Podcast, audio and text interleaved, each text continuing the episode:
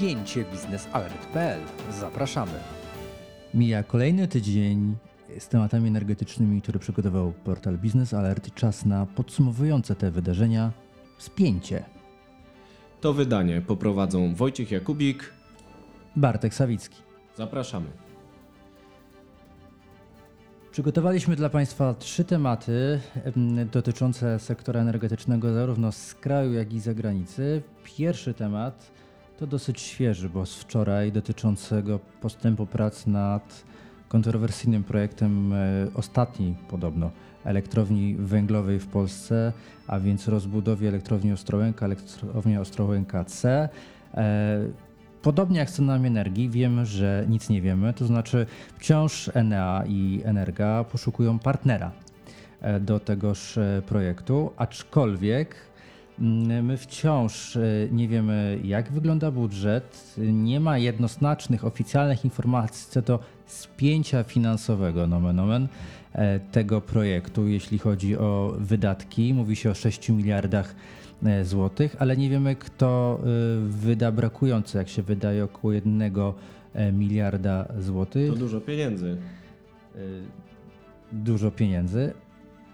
Dużo pieniędzy, natomiast z tego, co y, poinformował wczoraj prezes Enei, więc jednego z, jednej z firm, która będzie partycypować, a właściwie już partycypuje przy tym projekcie, y, z rynku mocy dzięki zakontraktowanej aukcji pod koniec ubiegłego roku udało się zebrać 2,6 miliarda złotych i to ma stanowić bazę do y, finansowania tego projektu.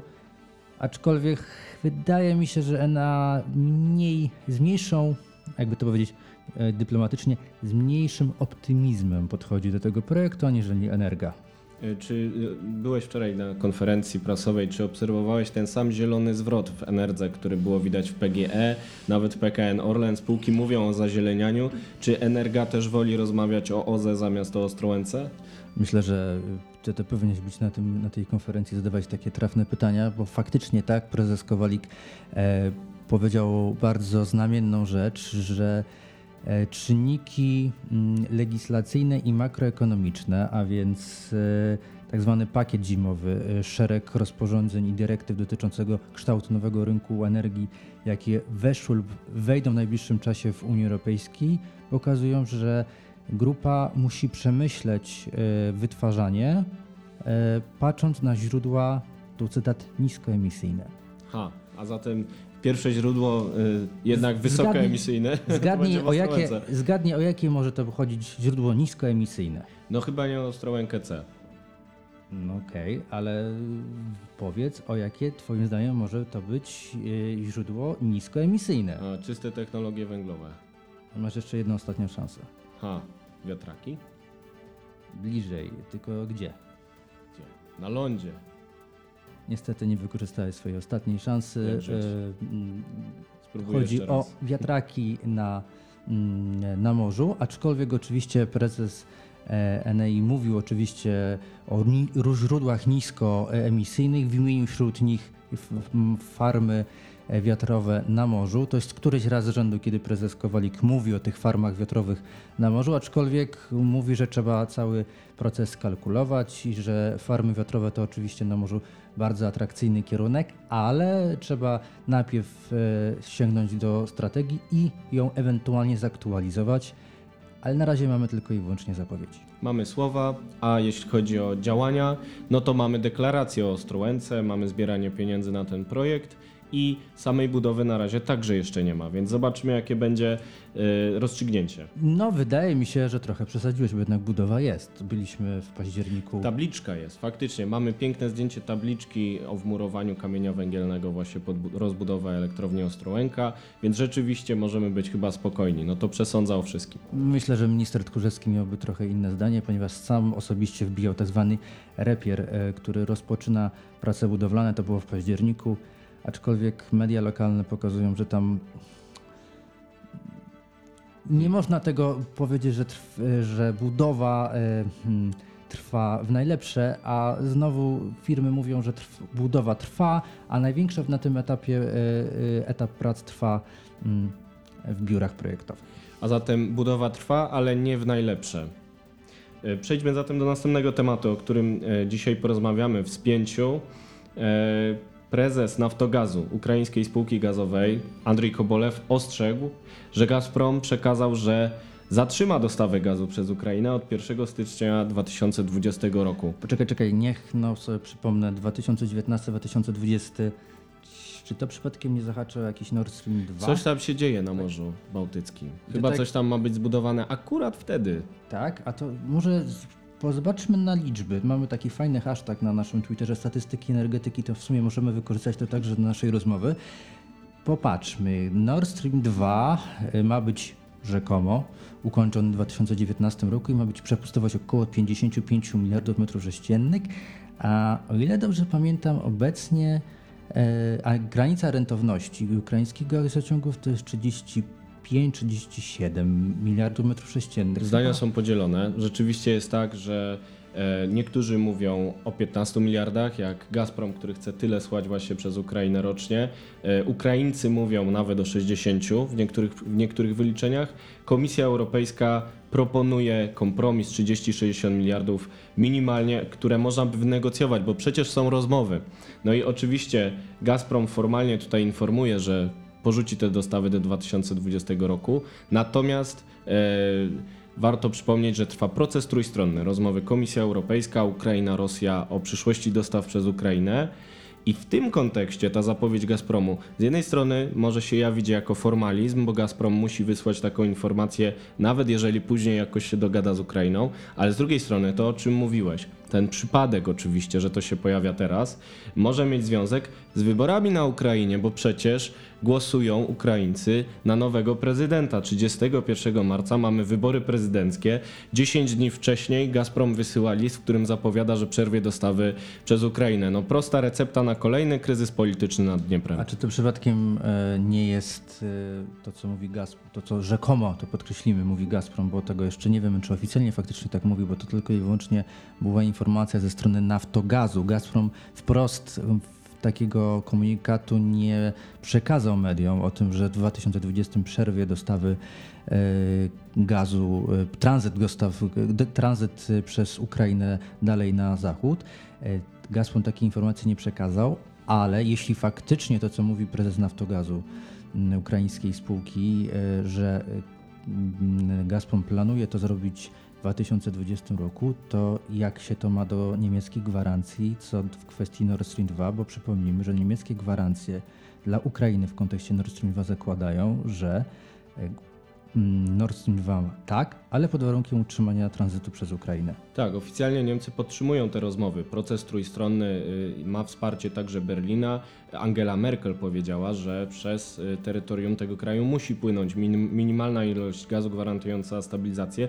Dlaczego? Nasi czytelnicy na pewno to dobrze wiedzą, ale powtórzę, że e, dostawy przez Ukrainę muszą być na tym minimalnym poziomie, aby budżet się zgadzał, aby nie było kryzysu ekonomicznego, a co za tym pewnie idzie politycznego nad Dnieprem. No i wszyscy zgadzają się, że jakiś ten minimalny poziom trzeba utrzymać. I mało tego, Piotr Stępiński pisał na naszych łamach o tym, że Gazprom nie będzie w stanie w 2020 roku zrezygnować z dostaw przez Ukrainę, bo Nord Stream 2 nie będzie mógł być użytkowany jeszcze wtedy e, na pełną moc. Nie wiadomo, czy będzie już wtedy gotowy, bo z kolei ty, Bartek, pisałeś tekst o tych opóźnieniach e, związanych z decyzją Danii. Być może nawet o rok będzie opóźniony ten projekt. No i ja z kolei pisałem o tym, że e, jeśli chodzi o spór o dyrektywę gazową, ona może tak podporządkować ten projekt, że nie będzie można zacząć przez niego dostaw, nawet jak on będzie gotowy na czas.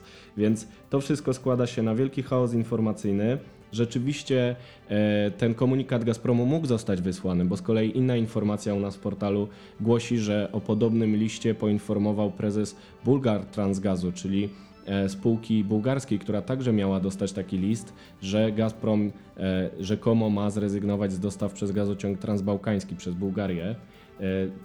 To jest do rozstrzygnięcia. Natomiast ten chaos może mieć wpływ na wybory prezydenckie, a tutaj już czeka w przedbiegach Julia Tymoszenko, która wszemi wobec obiecuje, że gaz na Ukrainie może być nawet dwa razy tańszy. Wystarczy, że ona wygra wybory i co? Dogada się z Rosją, dogada się z Putinem i Gazprom znów będzie słał gaz nad Dniepr. Taniej oczywiście niż ten gaz, który dostarczamy z Unii Europejskiej prawdopodobnie e, na Ukrainę, ale kosztem politycznym wszyscy wiemy jaki, jakim przypomnijmy sobie koniec 2013 roku, kiedy prezydent Viktor Janukowycz zrezygnował z dalszej integracji z Unią Europejską poprzez umowę stowarzyszeniową w zamian za to, że dostał pożyczki z Rosji i gaz z Rosji.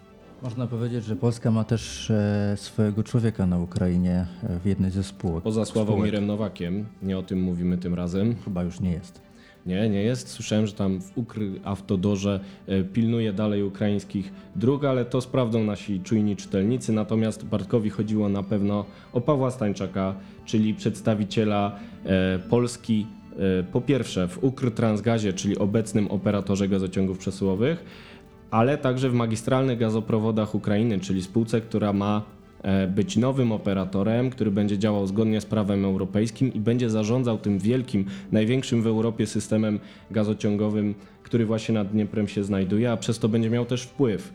Czyli jest tu jakaś szansa na to, że spółki takie jak PGNiG czy Gaz System będą mogły się bezpiecznie zaangażować, ale czy to jest w ogóle możliwe, żeby było bezpiecznie? No przy takim chaosie informacyjnym, który mamy teraz, przy takich działaniach jak e, uzyskanie ponownie wpływu na Radę Nadzorczą Naftogazu przez rząd e, ukraiński, który będzie sobie wybierał, kto ma iść do zarządu Naftogazu, no rodzi to wiele znaków zapytania i w tekście e, który napisałem na ten temat, właśnie PGNiG dla nas komentuje, mówiąc krótko, że przygląda się aktywom na Ukrainie ale na razie nie zostały podjęte żadne decyzje w tym zakresie. Boją się, nie ma się czego dziwić, trzeba czekać na wynik wyborów na Ukrainie. Jeśli wygra Julia Tymoszenko, może dojść do resetu z Rosją. Jeśli będzie po staremu, to wtedy dopiero właściwie będzie można się zastanawiać nad inwestycjami. Z Ukrainy wróćmy mm, do Polski, aczkolwiek e, wróćmy jak niczym zatłuczymy jeszcze koło w sprawie e, energii elektrycznej, dosłownie słowo o deklaracji wczorajszej pełnomocnika rządu do spraw strategicznej infrastruktury ekonomicznej, e, e, energetycznej oczywiście Piotra... Ale ważnej ekonomicznie. Dokładnie tak. Piotra Naimskiego o tym, że decyzja w sprawie budowy drugiego gazoportu w Gdańsku, pływającej jednostki regazyfikacyjnej tzw. Tak FSR-u, została już podjęta i projekt będzie gotowy y, do obsługi po 2022-2023 roku, wówczas kiedy wygaśnie nam umowa jamalska y, z Rosją. To także ważna deklaracja, bo pokazująca dwie rzeczy. Albo y, możliwe opóźnienia w sprawie Baltic Pipe, albo po prostu rosnące zapotrzebowanie na gaz. No i tutaj ważne jest to, co masz rację. Ważne jest to, co mówił minister Naimski też na naszych łamach, że E, właściwie to FSRU będzie potrzebne, jeśli w Polsce wzrośnie zapotrzebowanie na gaz do poziomu, który sprawi, że nie wystarczy ten Baltic Pipe. Więc e, nie wiemy jak jest naprawdę, ale zdaniem oczywiście ministra nie ma problemu e, z Baltic Pipe. Oczywiście, natomiast ten FSRU będzie potrzebny, żeby zaspokoić niekończąco się rosnący popyt w Polsce. I zakończymy, tak jak mówiłem, e, kolejnym tematem. E, rozpoczęliśmy tematem dotyczącym wytwarzania energii elektrycznej, e, zakończymy tematem dotyczącym obrotu energią elektryczną, a więc zakończonymi konsultacjami w poniedziałek 18 marca dotyczącymi rozporządzenia do ustawy o cenach energii. Największą uwagę wzbudził wzór, który chyba nie jeden tęgi matematyk miałby problem z rozwiązaniem tego E, z tego równania dotyczącego e, tego, ile spółki e, dostaną, które handlują energią, którą mają wziąć na swoje barki kwestie dotyczące rosnących cen energii, jaką, jakie mieliby dostać rekompensaty. Ten wzór ma służyć wyliczeniom tymże rekompensat, ale jest jeden problem, ponieważ nie wszystkie mamy zbyt dużo niewiadomych, aby, aby spółki na tym etapie wiedziały, jakie E, mogą w przybliżeniu dostać te rekompensaty. I dla przykładu wspomnieliśmy Enei. Enea mówi, że te wyniki będą e, koszty dotyczące e, udźwignięcia na, bar- na, swoich barkach cen energii, koszty będą neutralne, aczkolwiek spółka nie podaje jakie te koszty, bo tak jak powiedziałem, trudno jest im wyliczyć. E, te, y, tą, e, tą kwotę. I na zakończenie e, warto też przypomnieć tekst Piotra Stępińskiego dotyczący tego, że sprawy cen energii jest, są w prokuraturze. Na razie e, nikogo nie, nie niepokoimy. Jest, prokuratura prowadzi postępowanie w sprawie, a więc Czyli wyjaśniające. na tym akcentem chcieliśmy Państwu podziękować bardzo. To było spięcie biznesalert.pl, a rozmawiali Wojciech Jakubik. Bartek Sawicki. Dziękujemy.